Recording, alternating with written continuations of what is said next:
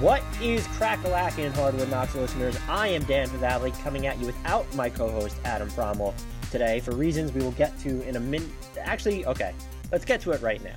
We recorded our normal mega mailbag on Locker Room live 4 p.m. Eastern Time on Sundays. Please come join us. We take questions from Twitter, but we also take questions from the chat in Locker Room Live. We have some people come on and speak. It's a lot of fun. We've seen the numbers go up live each time, and we would love to have you guys there in the room.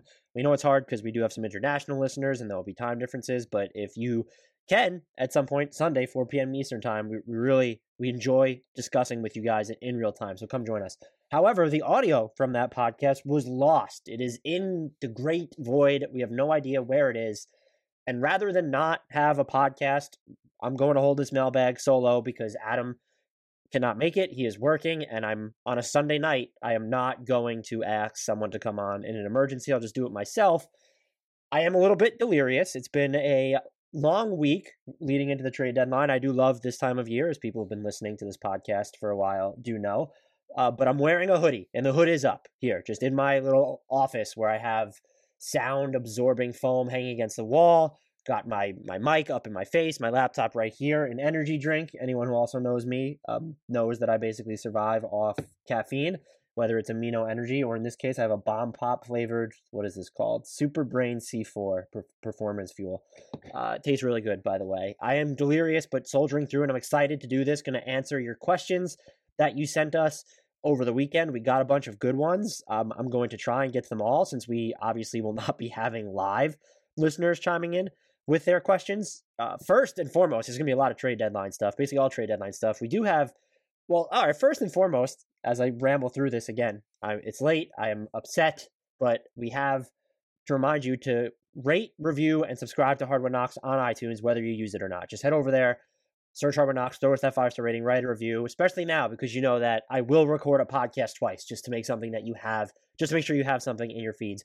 Definitely just make sure that you're downloading this podcast wherever you get your podcast and listening to every episode, subscribing there as well, and word of mouth. Uh, shout us out on Twitter. Tell your friends, family members, acquaintances, people at work, maybe people you hate and you want to expose them to these sub mediocre basketball takes. Whoever, we appreciate you getting the word out there and helping us continue to grow as we have been on the come up for. I think we recorded our first podcast in 2015, Adam and I, just an FYI there.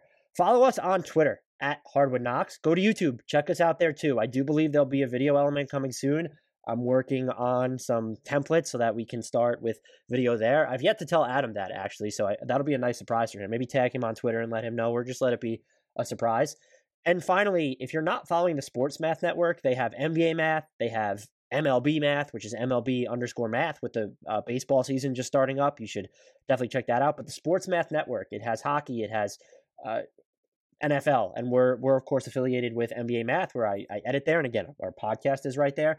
This podcast is not all numbers for first time listening. We try and inject some from some huggable snark, as I've termed it, some bad jokes. It's not as technical as you think it is. We really try to, to be a full service podcast for everybody, cover the league thoroughly, but have a lot of fun, give you some personality, ramble in these intros like this when we are delirious and tired and just want to cry because we know that there are takes that will never be heard again except for the couple dozen people that joined us on Locker Room. But anyway, follow sport the Sports Math Network at the underscore sports underscore math, spelled exactly as it sounds.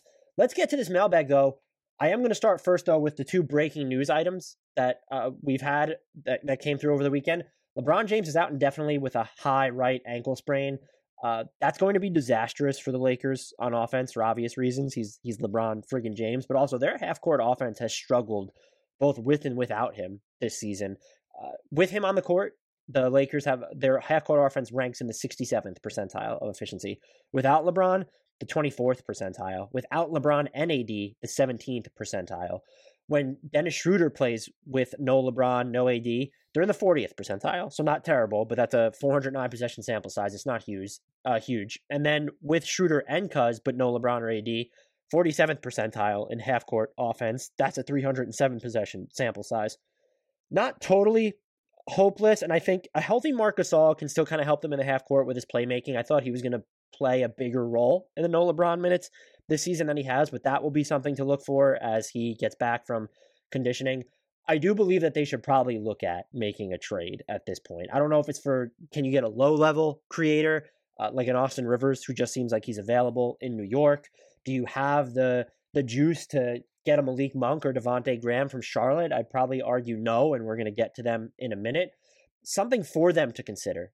I don't know how low the asking price has fallen, but Victor Oladipo, just the the idea of him, and I'm not talking about All NBA Victor Oladipo. It's been three years essentially since we've seen that, and he's dealt with a right quad issue, not just uh, around 2018, but this season. He had a right quad issue after he was traded to the Rockets. Has not played too well there, though he did have a, a good game in their 20th loss, a consecutive loss of the season. He's making 21 million. He already turned down an extension. I don't think he's going to resign in Houston. Nobody thinks he's going to resign in Houston. They shouldn't want to pay him, frankly, because they are rebuilding. I'm not, again, I will never look out for billionaire pockets, but when you do have to be smart about building a team, he just doesn't make sense. And there's no guarantee that he'll be eminently movable on his next contract.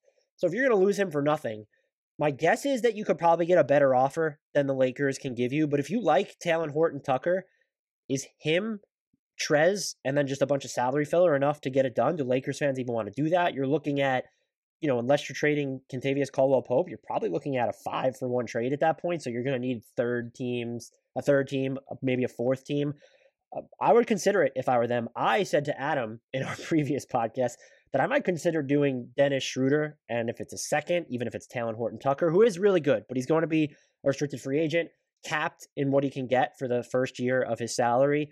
But I don't even know if the Lakers trust him enough to be like to to give him the what would amount to the the full non taxpayers mid level. And there's also the the possibility that he gets a poison pill offer sheet in restricted free agency because people want to a mess with the Lakers. And fair warning, there might be some profanity in this podcast too. Just the all bets are off after you've lost the podcast. And I also apologize if you hear me sipping during this my my energy drink. So I don't know if I'd be interested in Talen Horton Tucker if I were Houston, but knowing that you have to pay him might be a little scary. But then you also know that you're never going to have to pay him what Victor Oladipo probably gets. He'll get at max probably a third of what Oladipo gets, unless his market really tapers off. Uh, I I get why people wouldn't want to give up Dennis Schroeder just because he's more bankable. His off the dribble jumper can be let's let's call it an adventure, but he's more guaranteed playmaking. He hasn't had as many health issues. A little bit more of a consistent presence on defense, I would say. Though we also know Victor Oladipo can defend. He has not been great there this year. Uh, was not great there in Indy for the bubble, but we've seen it even post injury. He's looked good uh, at times on defense. It's just something that if I'm the Lakers, I'm considering. I don't again, I don't know how you get there without incru- including Schroeder. I'm just going to assume because KCP uh, is a clutch client that he's not going to get dealt to the the Nowheresville Rockets at this point. Maybe there's a third team involved if you're moving him. I would also say that he's super important though because he's probably even though he's gone through a shooting slumps, what he did in the playoffs last year, he's he's going to shoot better uh, from three. Uh, he's you could just rely on him probably a little bit more than Oladipo, and so I might only do it if the asking price is so surprisingly low. Where again, it's Trez, THT, and then you're you're fleshing that out. I don't. I mean, Wes Matthews would be in there. McKinnie, I'd imagine. I don't even think that's enough money for the Lakers to bring back uh, Oladipo. And look, they are within two million dollars of the hard cap right now. So they're within 1.7 million of the hard cap per the sheet that I'm looking at.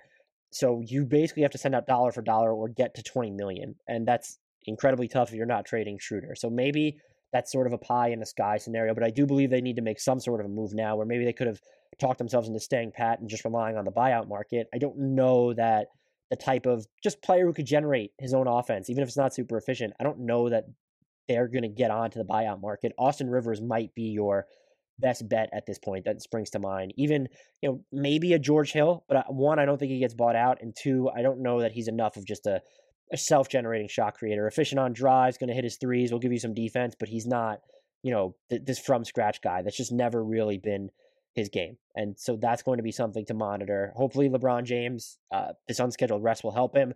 People want to talk about the MVP implications. Um, that's that's actually a, a question that we had, and so there, you know, it's fair. I think let's give it a little time to marinate, which we did because this happened on Saturday. I'm recording this late on Sunday night. But Miroslav Shuk asked, uh, can we get an update on your MVP ballots after new developments? Look, Embiid and LeBron are out outside of my top three now. I just don't know how you put them in there, knowing that they're each going to miss. You know, Embiid specifically is just probably all, already out of there when you look at how many games he's going to have missed this season. LeBron, maybe he's superhuman because he's LeBron and comes back after two weeks and still really has a chance to be in the MVP discussion. When the margins are that thin, though, and you have guys like Giannis, Dame Lillard, and uh, Nikola Jokic, excuse me, they're just going to be playing substantially more minutes at this point. Uh, Embiid is tough because he was outside the top the top 75 in minutes when he went down, and so he's only tumbled from there. LeBron was 10th at the time of his injury, I believe, and that's total minutes. So again, maybe it's time to come back, but I think his case was just a little bit, or I don't want to say flimsier, but it just wasn't as strong as some others because a lot of it was narrative based, where it was, oh, look at him doing this in year 18, age 36. However, the Lakers, the way that they were kind of playing at the time when he went down without Anthony Davis, that definitely would have helped him. So right now, I think I'd have LeBron and Embiid. They're they're four five to me together. You could put them there. Embiid was my pick, and I want to make that clear. He was first place for me when he, uh, before he was was out with his injury. So I'm not trying to unnecessarily demote either of them, but it's just tough when the margins are are so thin. And so I think Nikola Jokic really has a clear path to winning it right now if he's able to play in more games. And you have LeBron missing, you know, he's going to miss at least 10 games. Um, and he might miss longer because you have to, if you're the Lakers, you just have to slow play this. You don't need to care about seeding. You're going to make the playoffs. You're right now six games behind the eight seeded Dallas Mavericks. You're not, you know, this real disaster would have to strike for you to fall in in playoff territory. So I, I my guess would be that they slow play this, even if he is LeBron and decides to come back in two weeks. And maybe I shouldn't say that either, because if LeBron wants to come back, LeBron's going to come back. He'll have a say in that as well. But Jokic, look, the Nuggets are sixth in the West. That's nothing special, even in a tight race. Uh, they're still a ridiculously good team when he's on the floor. And I do believe that we need to pay more attention to these on court numbers with players. They can't be responsible for what happens when they're off the court. It, it might be a little bit of a difference if they're just narrowly winning when the team's winning the minutes when they're on the court, but that's just not, you know, that really hasn't been the case for the Nuggets this season. They run so much of their offense through Jokic. He's just this incredible threat from beyond the arc now, from whether he's in mid range, uh, has the Sombor Shuffle going on for him. He's uh, an excellent passer. We know that. He's probably the best passing big man in, in NBA history. I, I shouldn't even have the probably qualifier for that. I feel like I'm being just a little bit too hesitant there. Uh, but you still just look at how much better he makes an how important he is. Uh, they're 12.6 points better per 100 possessions on the offensive end with, with him on the court. Um, the defense is 7.6 points per 100 possessions worse. That has improved, I will say. Uh, the Michael Porter Jr. and Nikola Jokic minutes at the four and five, those have been suspiciously stingy on defense for reasons I can't, can't quite figure out. I've been, and I mentioned this in the, the season outlook pod for them, that I thought Michael Porter Jr. showed flashes of being a good, you know, help defender at points. And I think he's gotten better at that as this season has gone on too. But those minutes are just suspiciously stingy. Still, uh, that's really going to help his case when you look at how much he improves them on offense. So he's number one for me right now by the slimmest of margins. I think, I think, and don't hold me to this because I'm actually writing uh, my MVP ladder, an updated MVP ladder right now. I might, I think Giannis is second for me at this point, and I know people are going to be hesitant to three-peat him, but the Bucks are 17.9 points per 100 possessions better with him on the court, and he's so huge to what they do at both ends of the floor I feel like he really needs to be inserted into into this discussion more so than he already has been. His passing is feels like it's been a lot better this year when you're just watching him. I still don't think his counters are necessarily perfect when you're looking at his offense, but he's still just such a monster when you look at his ability to get to the rim, to what he can do in in transition, and even the willingness I think to take those fadeaways those fallaways to pull up from three. No, those are not efficient shots for him just yet, but the willingness to take them absolutely does matter. And this is a regular season award, which I try to remember, and yet the visions of you know just stalled Bucks postseason runs, those do sort of of linger. So uh, maybe that's fair. Three for me though would be Damian Lillard of the Portland Trailblazers. Kind of a, a Jokic situation here for me, where you look at how much better the the Blazers are with him on the court offensively, thirteen point eight points per one hundred possessions. They're 6.1 points per 100 possessions better overall, but their defense is 7.7 points per 100 possessions worse when he's on the court. And he is a part of that, even when he is kind of just fighting through screens. He's not the most aware off ball defender when you're really zeroing in on him and watching him. And to be part of that problem, I don't think it excludes you from the MVP race by any stretch. It's just that when Giannis is there, I do think it's close because Damian Lillard has been absolutely absurd in the clutch this season as has Jokic. And I do think we've seen, you know, the Bucks have been experimenting, so you've seen a little bit more of Jrue Holiday or or Khris Middleton in the clutch, where it doesn't feel like Giannis is as much of a formality as a featured option there. Uh, Damian Lillard, though, I mean, and uh, Matt Moore of Action Network tweeted this out over the weekend. Um, it wasn't just a nod to Damian Lillard's clutch performance, but he's the Blazers are 18 and 6 in crunch time games this season, which is just absolutely incredible. Dame is slashing 59, 49, 100. He has yet to miss a free throw in the clutch. And I know that we're dealing with a small sample size, but 38 of 38 in crunch time from the line, pretty good. 16 of 33 from three.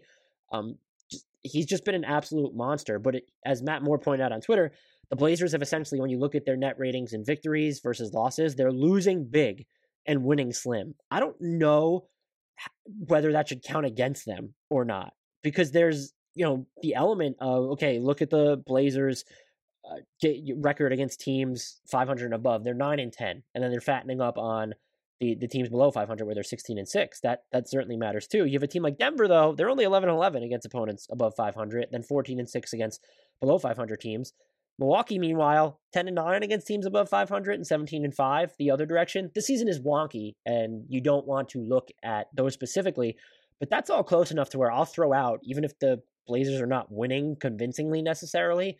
I don't know that I could hold that against him. And I almost have an uh, inclination to vault him up the ladder because of the time that CJ McCollum and Jusuf Nurkic missed this year. And, and Nurkic is, is still out. So to have the Blazers in the the top five of the West within striking distance of technically a top two seed right now. You know, they're two and a half games back of the second place Suns. Uh, that's that's pretty significant to me. It would not surprise me if Dame creeps up my own ladder. Uh, still, I think I think I have Jokic. This is just so tough. I might have Giannis. I can talk myself in to Damian Lillard, but this is going to be just one hell of an of an MVP race. Let's get to your questions, though. A lot of good ones, mainly focused on the trade deadline. Um, Mbappe for MVP asked if available on the trade market, what would it take for the Suns to get Aaron Holiday? That's a curious question. I don't know what it would take necessarily, though I will get into perhaps what it would take. But you look at Indiana, and you know Aaron Holiday's not playing a ton. He's not been the most efficient player. The idea of him as someone who can maybe spark plug your offense, put some pressure on the rim, maybe hit a couple off the dribble jumpers it's it's good, and he's cheap next season at three point no, it's about four million dollars. And they also have T.J. McConnell going into free agency, and so Aaron Holiday, different kind of player for sure, but a little bit of a safety net in case T.J. McConnell leaves. You could also look at it on the flip side: is do you have use for Aaron Holiday long term? You are going to have to pay him eventually, and when looking at T.J. Warren, his contract's up in 2022. Same with Jeremy Lamb. Um, Caris LeVert up in 2023. You've already paid Sabonis, Brogdon, and Turner. And you, you know those deals, neither those guys aren't really way far out from free agency. Brogdon and Turner are scheduled to be free agents in 2023, along with Caris LeVert. There might be some hesitance to just pay anyone at this point. And so, are you looking to entertain offers for Allen Holiday, Aaron Holiday? I'm sure they would consider it, but the idea of him as a safety net to TJ McConnell, who's been really valuable to Indiana this year, I don't know what the the um, specifically can give up. They have their 2022 first rounder going to the Thunder as part of the Chris Paul trade. So it's really tough for them to trade a first round pick. They would have to do 2024 first allowable, uh, or first allowable is what they would have to do. That's too far out to go after Aaron Holiday. You can't go two drafts past when Chris Paul's contract would be up. And maybe he stays in Phoenix and plays till he's like 85 and is great, but you just can't take that chance. You can use Jalen Smith. I'm just not sure how much cachet he has as the number 10 pick when he hasn't played much. Um, saw some kind of flashes from him in preseason where it was like, oh, spin move off the dribble. That's interesting. And he'll space the floor. He could play the four or the five. But that was just clearly that shouldn't have been a pick. They should have taken Tyrese Haliburton. Let let's let's be honest here. So I don't know what else you're going to give up. You're not giving up Cam Johnson, Mikal Bridges. Uh, so you know, just does Jalen Smith get it done? I would be skeptical because the Pacers have Sabonis, they have Turner, and they have Goga Bitadze in, in the background as, as well too. Who's moving? Who's moved a little bit better on defense this year on the Pacers games that I've watched. Just FYI.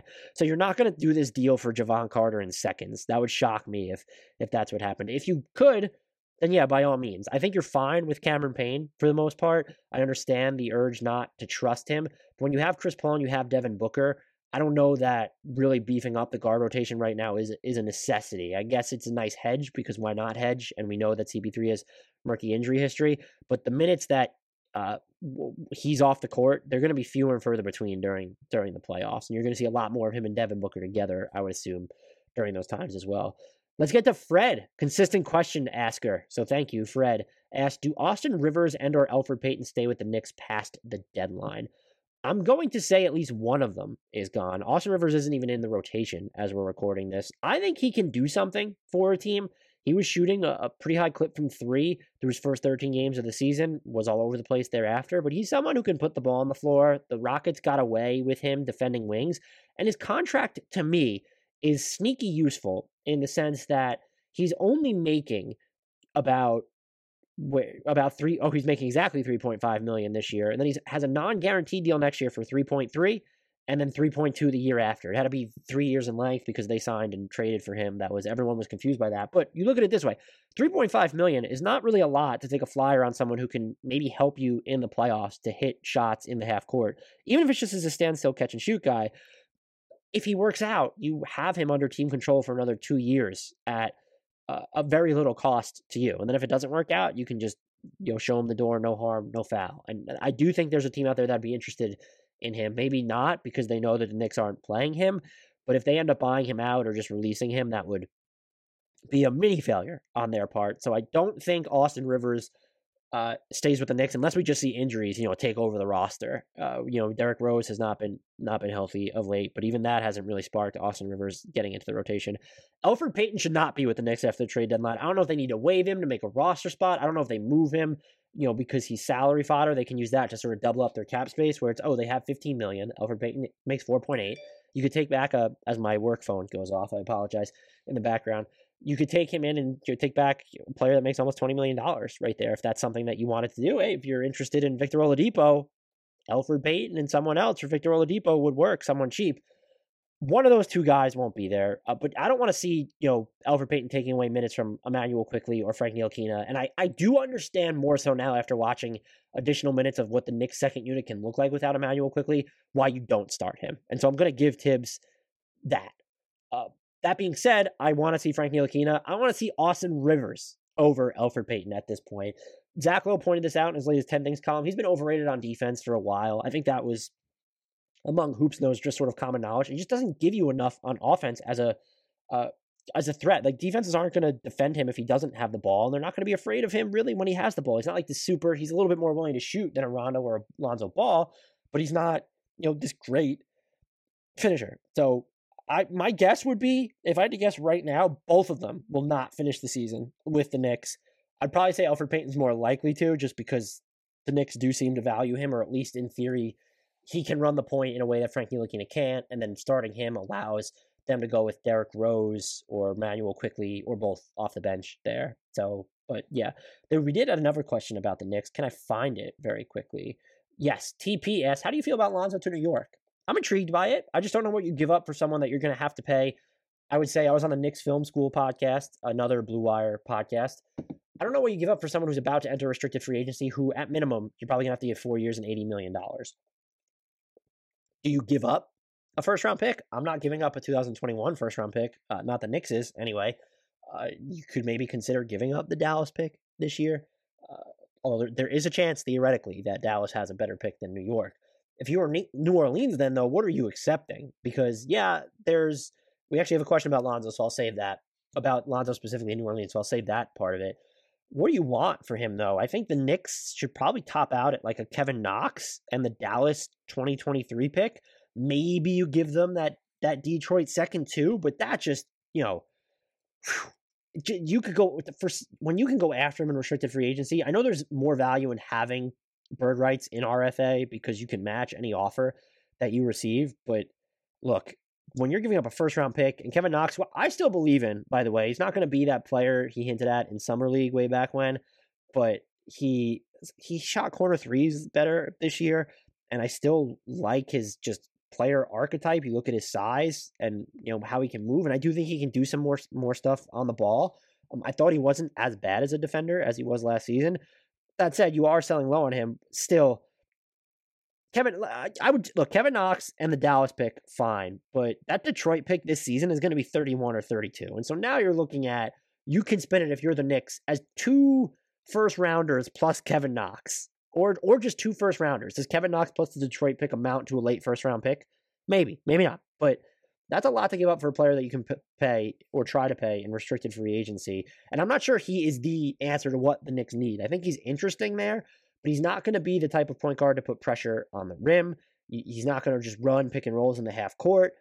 So he's great if you want him to sort of manage the game in the open floor. That's spectacular, and he's proved that he can be a really viable standstill shooter. And he's he's hit some off the dribble threes to his to his credit. So a really good player. Super intrigued by him in New York. I just don't know what you give up for him when he's headed for restricted free agency, and it is complicated by the fact that I don't know that he he's he's probably more valuable as a floor spacer around Immanuel Quickley, around Julius Randle, around RJ Barrett than he is as an actual point guard to the Knicks. And that's you know that that's again, if you can pay him, I I might I would pay him twenty million dollars a year to go to New York. And he is only twenty three, will be twenty four when next season rolls around. So I I have no problem with them going after him, but I th- I think your limit needs to be, and I don't know that New Orleans would accept this. Kevin Knox, a Dallas pick, and maybe maybe the Detroit pick. You need to take back Elfrid Payton in that scenario, though, if you're New Orleans. Like, that's something that sort of needs to happen. And I don't know that New Orleans is going to be interested in that. They do need wings, but you would have to be really, they would have to believe in Kevin Knox as the sort of second draft player. And I'm, you know, I'm not sure if, if, if they do. So uh, this comes from Sucker Free B, asks about Lonzo Ball specifically, what are the realistic odds of the Pelicans being able to match what Lonzo gets on the market based off our current cap situation? Look, it's a fantastic question. This is not a podcast again where we're going to celebrate owners cutting costs, but the reality is, particularly in a market with New Orleans, and especially when the Pelicans, they're interesting on paper, but they're 11th in the West right now. There's a chance they don't even make the play in. How do you throw so much money at a roster that's clearly not ready to win you already have Steven Adams on the books for close to 16 next year. Then Brandon Ingram at 17 ish. That's $33 million right there. Brandon Ingram, uh, oh, oh, wait, I'm sorry. I'm looking at the wrong number. Steven Adams is on the books for 17.1. Brandon Ingram is 29.5. And so, you know, right there, you're looking at $46.5 million, let's say, right around there. And then another 18.1 for Eric Bledsoe. 64, 65 million dollars between those three players. Are you willing to have 85, 90 tied up in Bledsoe, Adams, Ingram, and Lonzo Ball? You do have to ask that question. Zion Williamson is going to be in year three as well, close to extension eligible. You do have to think about his next contract at this point. So, you know, are you gonna, you're going to be locked into this mm. three, four player core for quite some time? Uh, and my phone is blowing up at the moment, so I apologize. People are asking me about mm-hmm. the about the Lamelo Ball injury, which hey, let's talk about it right after right after uh, this question about the Pelicans.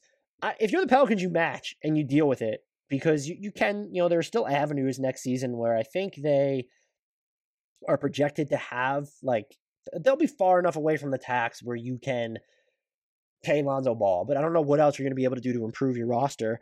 You better hope that that deal is at least movable then once you sign it. You can't let him leave for nothing. I do think realistically they could match it, but you also have Josh Hart. Now, he, this is where things get interesting. He's entering restricted free agency too. And so if you have Josh Hart getting 15, 12 to 15 million dollars a year, which doesn't hit as many of his threes as you think, but is a guy who can rebound well for his size, defend basically up to power forwards, it seems like at points. That's not an unreasonable belief to think that he could get close to that high. That would talk about talk about a hedge. How was that sentence for a hedge. So now all of a sudden you're at $100 million, let's say, close to $100 million for Steven Adams, Ingram, Bledsoe, Lonzo Ball, and Josh Hart. And we haven't even, we haven't even included Zion in that. It, they're really going to have to take a long look. My guess would be they don't move him. Uh, there would have to be a team that probably blows them away. This isn't Chicago's not dangling Lauri Markkanen and getting Lonzo Ball. It's just not happening if they're going to move him, it'll happen maybe after he signs his deal and can be moved under a longer term pact as a larger salary, or maybe they broker sign and trades in the offseason. A lot of teams have cap space, but maybe there are teams that want to go after him after they use their cap space or just who don't have cap space. I expect, though, if Lonzo Ball reaches restricted free agency, that the Pelicans are not going to let him leave for nothing. Look, let's talk about the LaMelo Ball injury. Some uh, breaking news during this pod, even though it kind of happened a little bit but before the pod uh, started. Uh, he's out. He's believed to be out for the rest of the season with a fracture in his was his his, his right, right wrist, I believe. I might have that wrong. I should look that up in in real time. But let's see. Da, da, da, he is fractured his right wrist. Correct. Look, if you're Charlotte now, this sucks. LaMelo Ball was the clear favorite for rookie of the year. I'm saying this as even somebody who loves Tyrese Haliburton. Now he's played in 41 games. Is that enough for him to win rookie of the year? Maybe. Uh, it opens the door for Tyrese Haliburton specifically. I'm not ready to analyze that for him. You know, that's not necessarily fair to him. It does change the Hornets' direction. Uh, they, he made their offense substantially better when when he was on the court, and now that you don't have him, this idea that you would need to, you know, they still might stumble into a play-in spot, but they're eighth in the East. They weren't even technically win now at the moment, though you it was easier to talk themselves into that. Without LaMelo Ball, it's very tough to imagine them still being sort of in that discussion. And now when maybe they were fringe buyers at the deadline, or at least weren't going to sell, where it was, hey, do they maybe try and go after Richaun Holmes from from Sacramento and go that direction? Uh, is there something else that they could do? I don't know that that's an option for them anymore. Maybe they look at selling. And just to underscore how good LaMelo Ball's been, since he entered the starting lineup, so 21 games before his injury, averaging 19.5 points, 6.2 assists, 1.7 steals, shooting 42.6% from three on 6.1 attempts per game. Doesn't get to the free throw line a ton, but 81.1% from the line. Just instrumental in what they've been able to do offensively. And look, that's with, you know, a couple not great games baked in there, that his efficiency is right there. So I'm curious to see how this impacts the way the Hornets do business at the trade deadline. If I am them, I'm probably looking to see, you know, can we move Devonte Graham? Can we move uh, Malik Monk? Uh, both of them are entering free agent restricted free agency this summer. Uh, are we willing to take back some bad salary with draft capital? You know, a trade that seems to be sitting out there right now would be Devonte Graham and you know Cody Zeller. Does that what does that get you from the Mavericks with take on Dwight Powell the two years remaining that he has? What does that get you? Um, and you would, I guess, I think you might need to send out Dallas might need to send out more money. But what does that get you? Does it get you their 2025 first? Is that enough for you to consider it? Can you get Tyrell Terry, Josh Green? Uh, that's you know something to at least consider. But I would also just I would look at the market from Malik Monk or Devonte Graham. Can you get a? I would think maybe you could get a first round pick from Dallas, 2025. So that's pretty far down the road. Maybe they're not interested in that. But if you're taking on Dwight Powell, giving them Devonte Graham, who helps now, and then they do have his bird rights and free agency. Um, if he does kind of pan out, even though you know Trey Burke is and Jalen Jalen Brunson specifically is giving them great minutes this season, so maybe they're not as inclined to do that. But I would definitely shop Malik Monk and Devonte Graham for teams looking at guys who could really microwave score at this point, just because your season's kind of over. And I don't know. Look, you have Terry Rozier, you have Lamelo Ball. I, I don't know that you need to funnel a ton more to the guard spot. It's fine to keep one of Monk or Graham. I'd be shocked if both of them were back in Charlotte next season. But that's just a that's a real bummer. Uh, you hate to see anyone get injured, and you know this this past weekend was an onslaught of injuries. When you look at LeBron and Lamelo, just really kind of really kind of blows there.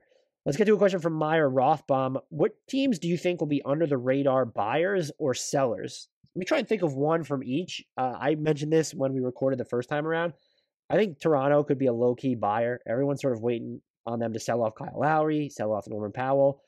As they get healthier, I don't think, you know, as they get to full strength, which I think they're basically there now, if I'm not mistaken, they're not 11th in the Eastern Conference. And being 11th in the Eastern Conference only means that you're, right now, you're five games back of the, the four spot Atlanta Hawks and you're only four back of, you know, sixth place Knicks, uh, that's to get a firmly into a playoff spot outside playing territory. If you're not getting the moon for Kyle Lowry, you're really getting good value on Norman Powell, who's been someone who's not a huge Norman Powell fan, just been playing bonkers uh, this season for them for the most part. I you you stay the course, and you know, can you make a mini buy? Uh, there was a question here about would they consider trading for, well, this is from Johnny Deep. Will the Raptors trade for a starting center so Baynes can play 12 minutes a night off the bench?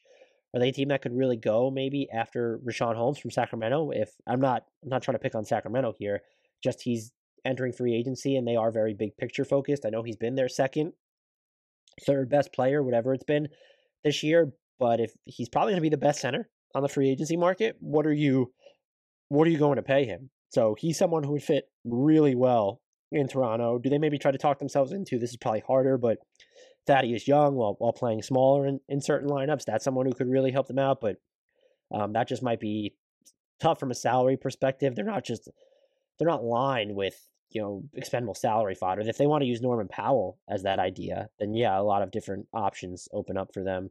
Uh, I guess there really aren't like a ton of centers that would spring to mind. Maybe they're more focused on the buyout market. I don't think they get Drummond if he enters the buyout market, which I do believe that he will. That's you know, let's answer this question from David Olu Ajabola asks, is Andre Drummond getting bought out or not? If not, what's the implications if the Cavs don't find a suitable trade for him? The implications are he just makes too much money at twenty eight point eight million or whatever it is. But I, I do think he'll get bought out after the trade deadline, if not before it, and he'll probably sign with the Lakers or the Nets. That's just the way things are gonna go at this point. I will be mildly to very surprised if he winds up being traded before the deadline rather than bought, bought out. But yeah, the Raptors would be a team that I would watch as maybe sort of surprise buyers. If you're looking for surprise sellers, I guess Charlotte really shouldn't count anymore. You're not going to include Minnesota. Seems like they're buying, but they're not really a surprise. We know Houston's selling. We know he's selling. I don't think it's Sacramento. That would be a surprise. New Orleans is probably not the answer because teams can probably see them going either way.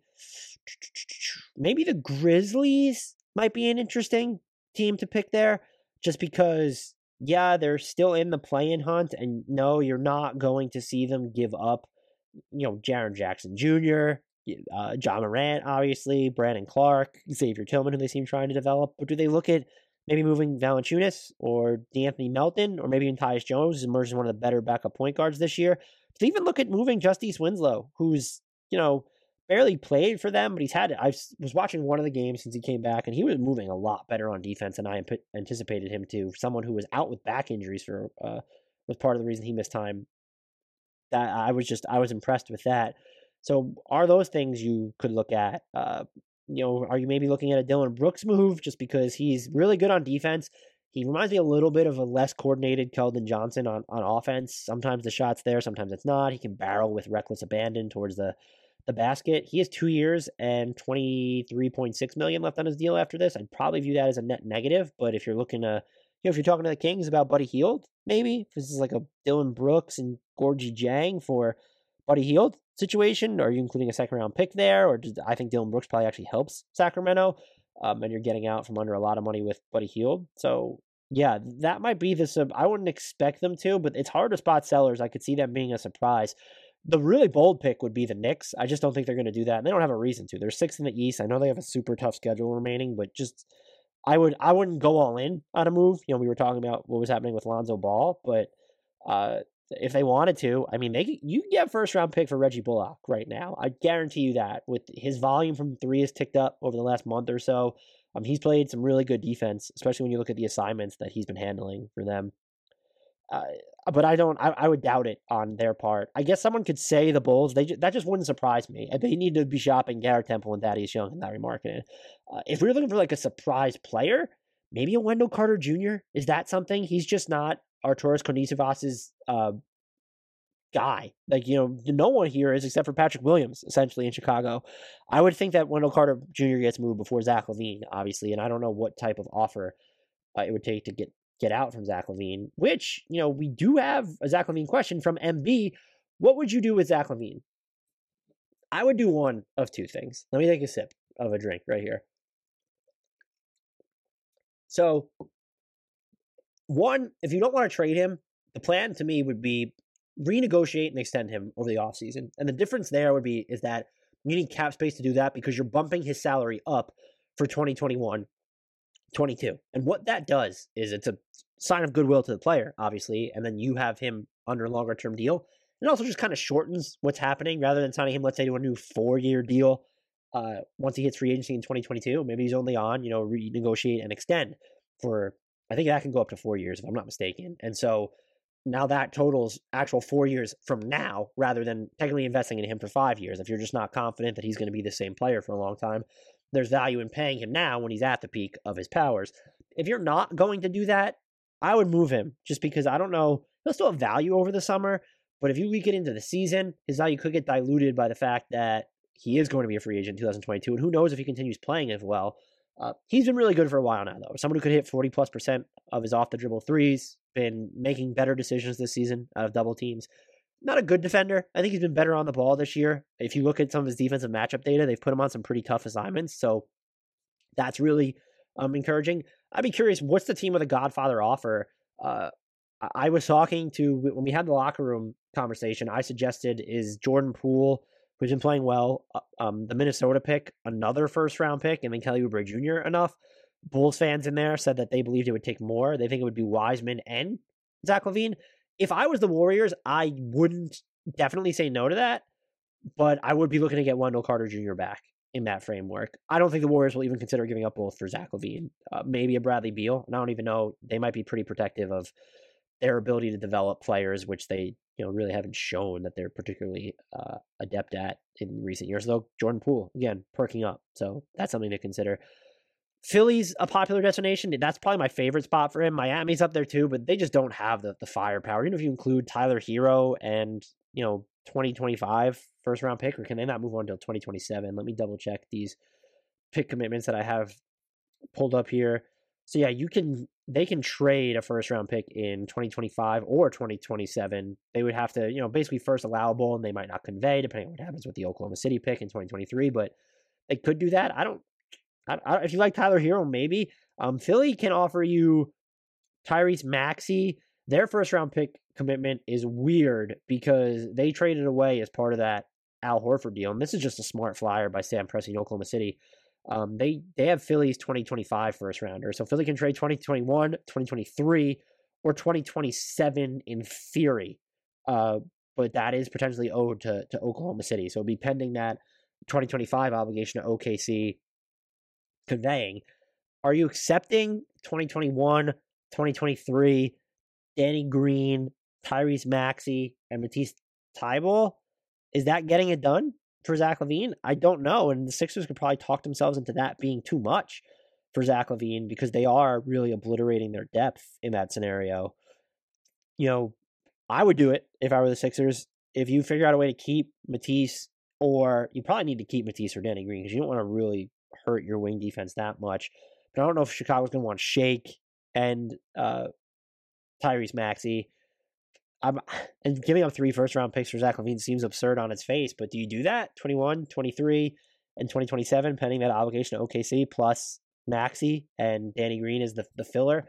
You might need a little bit more money there. Let me just check and see how much LaVine makes here. No, that would, that would actually work. So that could be the deal. Uh, is Chicago doing that? Is that enough? I also don't know what other team could kind of come out of the woodwork for this. New York would be interesting because their defense is so good. And if you can get him while keeping RJ Barrett and I would assume Julius Randle, I don't know what use the Bulls really have for Julius Randle. I'm not totally against it. Am I? Uh, this is like I'm I'm very much team lean into being bad, so you're not caught in the middle. But maybe I just haven't seen good Knicks basketball in what feels like forever you know, I would say if you're New York, Quickley's gone in that deal. You're just you're not keeping Barrett and Quickley if you get Zach LaVine. And then you're building it around picks, basically. You know, maybe they're interested. No, Obi Toppin, maybe they like him. It's just, hey, he could play with Patrick Williams, and we're going to let Lauri Markkanen work in restricted free agency. So is it Toppin, Immanuel Quickley? that hurts my soul? And then how many picks are we including here? You're including your 2021. I would say one of the 2021, New York or Dallas the Dallas 2023 for sure. You can trade your 2022 pick. That gets interesting then. So it would be New York's or Dallas's 2021 pick, and you can trade your 2022 pick because you're going to still have a pick in 2021. So New York's 2022 pick, and then that Dallas pick in 2023. Maybe it has to be your own. But that amounts to three first round picks, Quickley and Obi Toppin for Zach LaVine. I might you might need to come off of that one a little bit. Maybe you're not getting Immanuel Quickley. Um, and I don't know how much of a deal breaker that would be for Chicago. They'd have to lead full tilt into a rebuild at that point anyway. Quickley's not going to be the difference. And you do have Coby White, but Toppin and three first round picks. You know, you could throw them some of the maybe Toppin Knox, three first round picks. They have some Detroit seconds. Uh 2023 Detroit second, the 2021 Detroit second. Is that is that the deal? I mean, they could, you could, there's obviously Frank Ntilikina would be eligible for there. You're going to consider giving up Reggie Bullock in that situation if they want him. I just don't know why they, they would. I'm just thinking of really the outline of a package here. And you are offering them a ton of relief. The Bulls really don't need it, though. So that's probably, I think you're looking at three firsts plus Toppin and then either Quickley or Knox. I'm sure the Bulls would prefer Quickley. So let's, let's say this. We'll settle here. Three firsts, two of Toppin no, definitely Toppin. No. Two of Toppin, Kevin Knox, Quickley, plus three firsts. for Zach LaVine, I think would be would have to be New York's package. And you know, look, Mitchell Robinson's there too. I wouldn't be opposed to moving him in that deal. So maybe we need to walk this back. But that's those are the assets I think you put in play as sort of the main attractions. You move Knox from there. Mitchell Robinson would be on the table. If they don't believe in Wendell Carter Jr., maybe the Knicks don't want to pay Mitchell Robinson. I think the goal should be to, if you want to be good with Zach LaVine, you want to keep Randle, Robinson, Barrett. Like I think that's the framework you want to keep. Um, or you you want to you don't want to give up both Quickley and Robinson in that deal. Let's let's say that. So you can get one of Quickley or Robinson, then you can have Toppin, you can have Kevin Knox, and, and basically three firsts. If Knicks fans are listening to this, let me know what you uh what you think about that one. They've also got Detroit seconds if we need to sprinkle this deal. But yeah, that that's what I would do with with Zach LaVine. Kim asks, is there anything the Clippers can do about the point guard situation to improve their prospects? I don't know. I suggest that they trade for Sterling Brown just as someone who could help them defend from the point of attack. I would still stand by that, and he's more affordable. They've been linked to Ricky Rubio. They've been linked to George Hill. Uh, look, here's the thing: if you're worried about the Clippers' lack of free throws and ability to get to the rim, they're a very heavy jump shooting team. George Hill isn't going to help you there.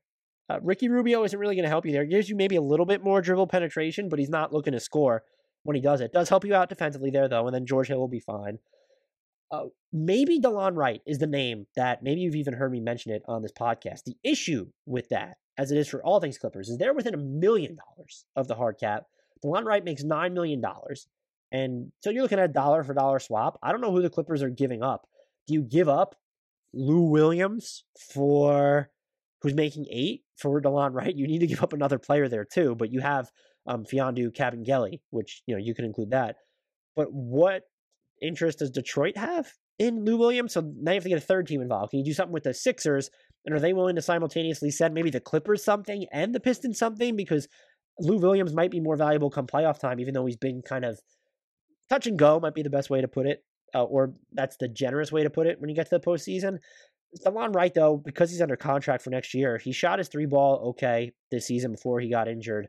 He'll give you pressure on the rim. Not necessarily sure if he's going to fix your your free throw problem per se, but just another guy who's taking. He would be among Clippers non big rotation players. And look, Zubac and Terance Mann are the only Clippers that get to the to the rim at an above average clip relative to to their position. And so Delon Wright is, you know, he's only averaging uh, per 36 minutes 3.2 free throw attempts. That's not that's not great, but he does take, you know, 39.6% of his shots come within three feet, and that's something the Clippers could could certainly use. I just don't know what the money going out is or what the three team deal is. So, uh, but that that would be a theory. Is I wouldn't give up Zubac in that deal. He makes about the same as Lou Williams. He's at seven million.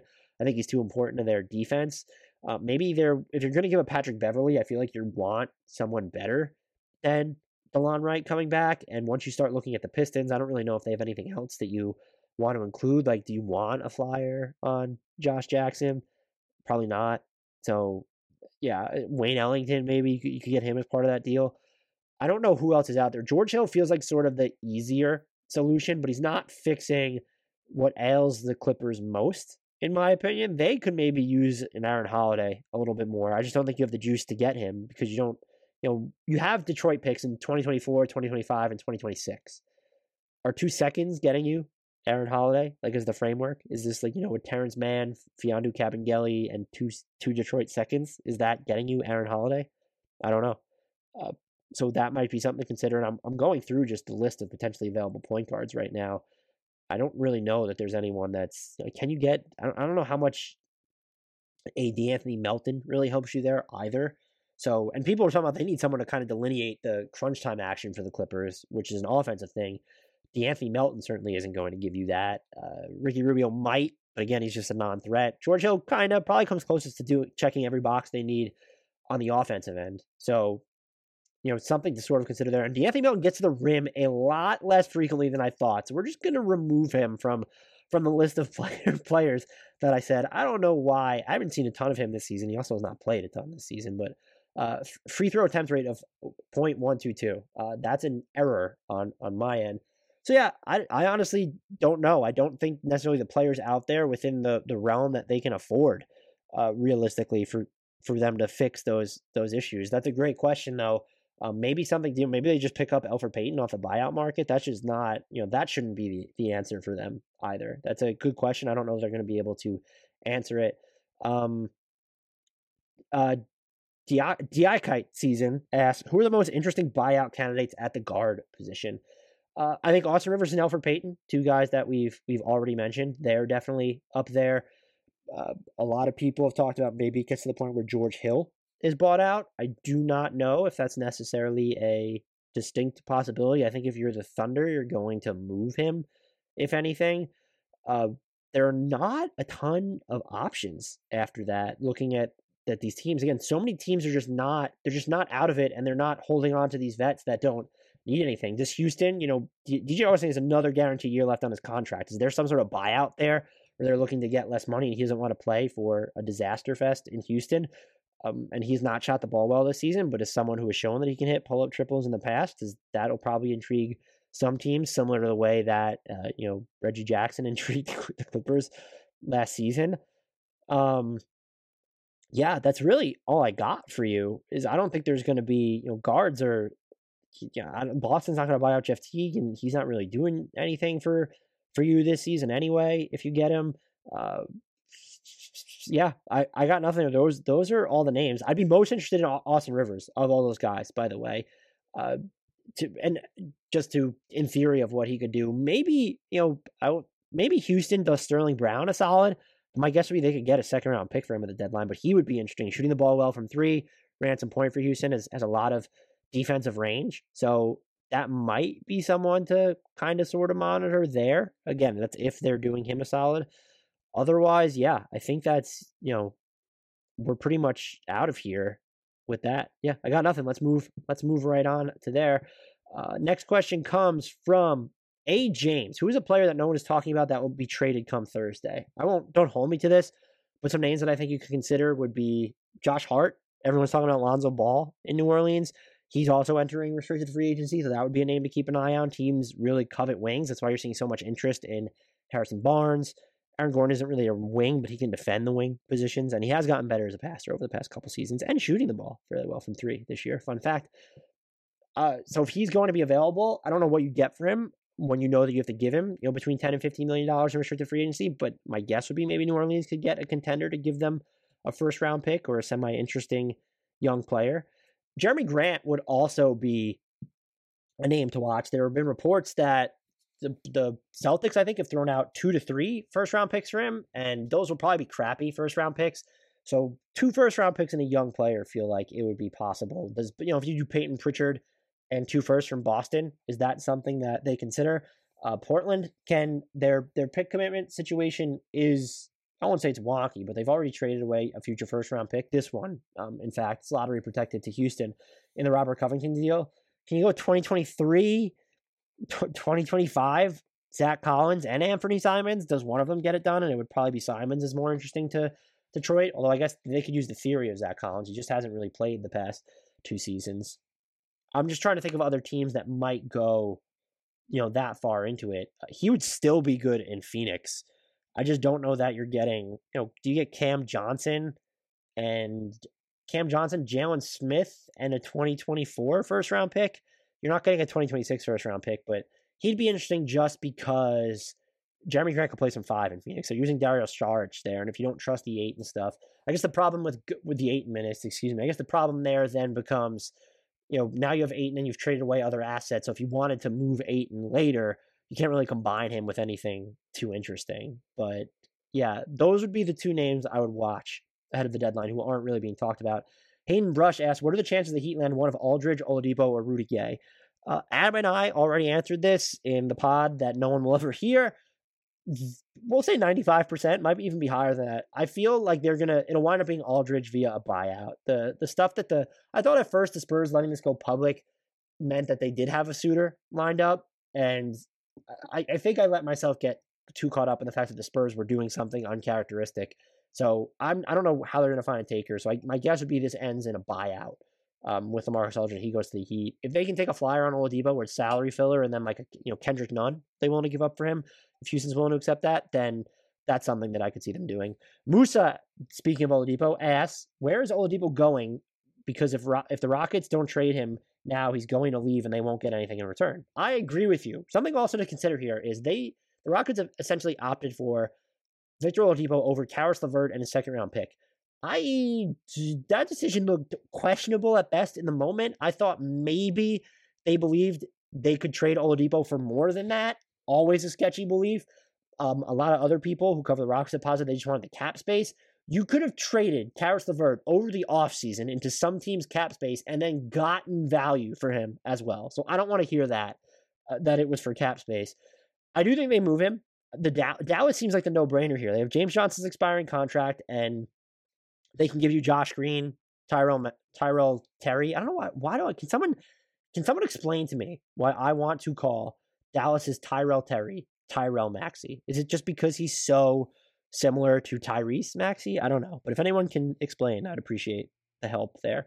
That just seems like a no-brainer destination. We mentioned Miami. New York has cap space, and so if Houston's looking to save money, you know, Kevin Knox for Victor Oladipo almost works. Kevin Knox and Elfrid Payton, let's just say, and they're still saving like you know on their books. They were Oladipo's already collected salary, yada yada yada, but they're still saving like close to, to 15 million just in, in pure books. And both those guys, you know, Kevin Knox is still on the books next season, but at least you have someone to sort of kind of monitor there, and you you do get out from under Victor Oladipo's contract. But if you were looking for pure cap savings, you know, does a Detroit second and Elfrid Payton and Austin Rivers do it?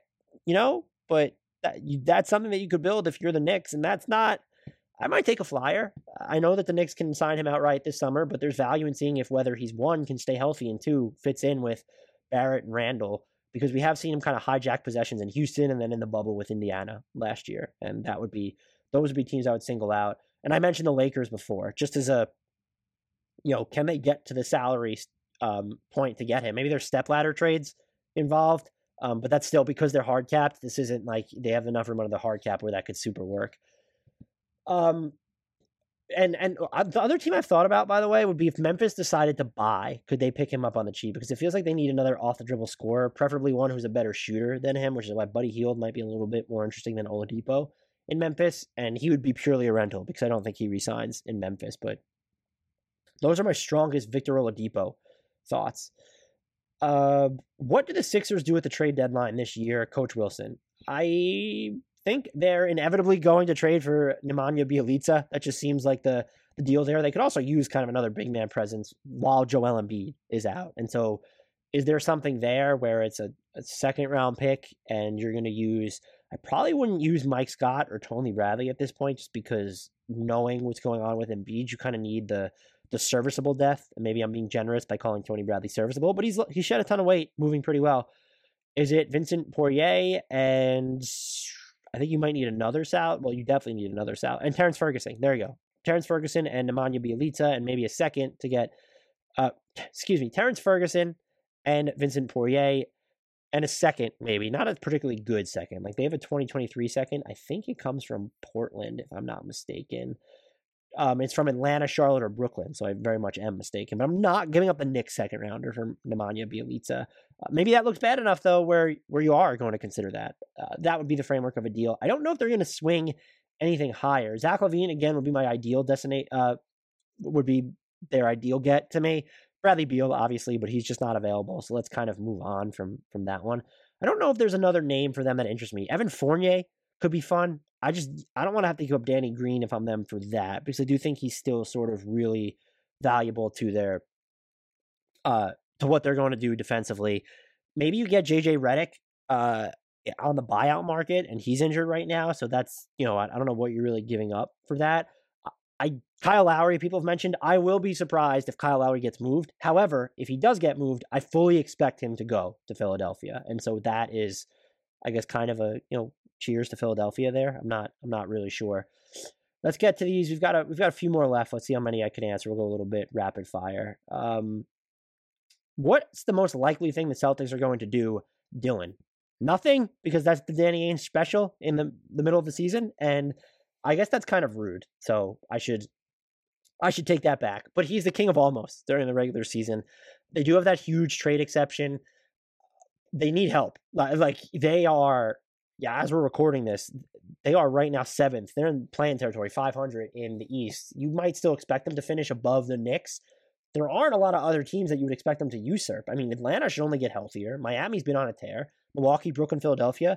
I would say those five teams might be fairly guaranteed to stay in front of Boston. And I'm not just going to write off the Knicks. They have a tough schedule, and I still have a level of skepticism about them, perhaps just because I can't believe this. You need to do something, and you can talk yourself that the Celtics need a little bit of everything. They simultaneously have a logjam of bigs, and yet they could use a more dynamic center. They need to replace the Jeff, Jeff Teague minutes somehow, and that's even with Marcus Smart returning. And you definitely need another wing, a reliable wing, aside from Jaylen Brown and Jayson Tatum. The issue for them is how much you willing to give up if a player doesn't profile as part of your closing lineup.